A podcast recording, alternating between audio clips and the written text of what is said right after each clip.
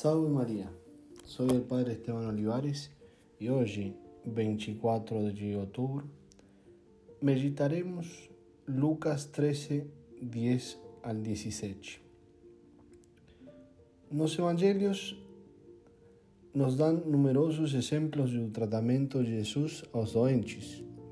Por ejemplo, un cego eh, que mendigaba a beira do camino, Marcos 10, 46, o homem que tinha a mão paralisada, Mateus 12, 9, e hoje a mulher encurvada, Lucas 13. Encontramos que muitos vêm a Cristo por causa de sua doença.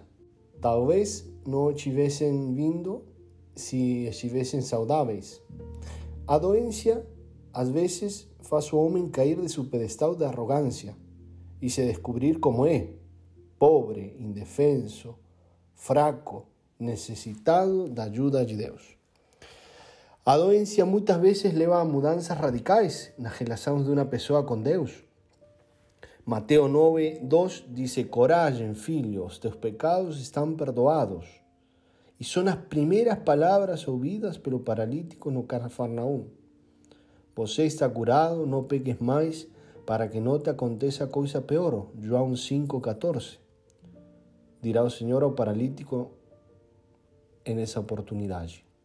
São muitos os milagres que o Senhor realiza no corpo desses enfermos, mas os que Ele realiza em suas almas são cada vez mais importantes.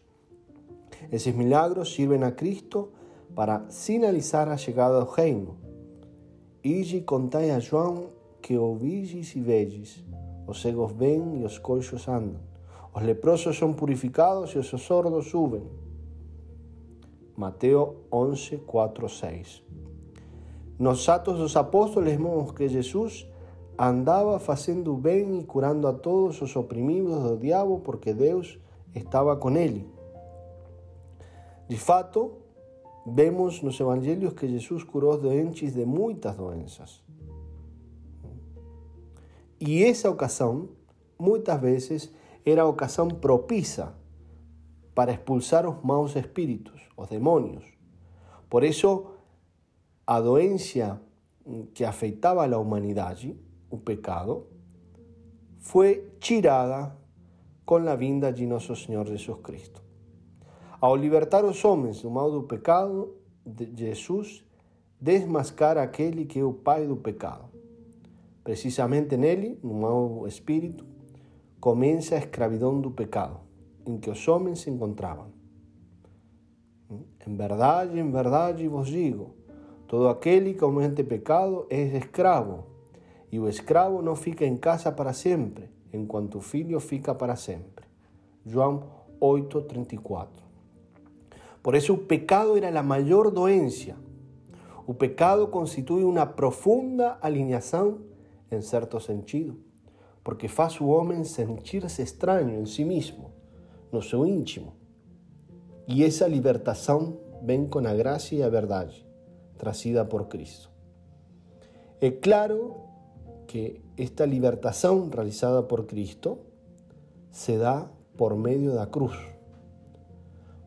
Por eso, muitas vezes, a cruz da doença é um meio de como nos devemos santificar. A libertação realizada por Cristo tem um preço da paixão e morte na cruz. Por isso que, com muita fé, devemos pedir a graça de levar nossas cruzes nossas cruzes da doença, física ou espiritual. Porque aquele que não aceita essa cruz, não aceita essa doença, pode terminar escravo do pecado, que é o que nos afasta de Deus. Pero devemos ter sempre presente esta verdade. Cristo venceu o pecado para devolver no homem a graça da filiação divina a gracia libertadora. Romanos 8:15 va a decir, pues no recibisteis espíritus y escravos para voltarle su medo, antes recebeu o Espírito de filhos adotivos que nos faz exclamar Abba, Pai.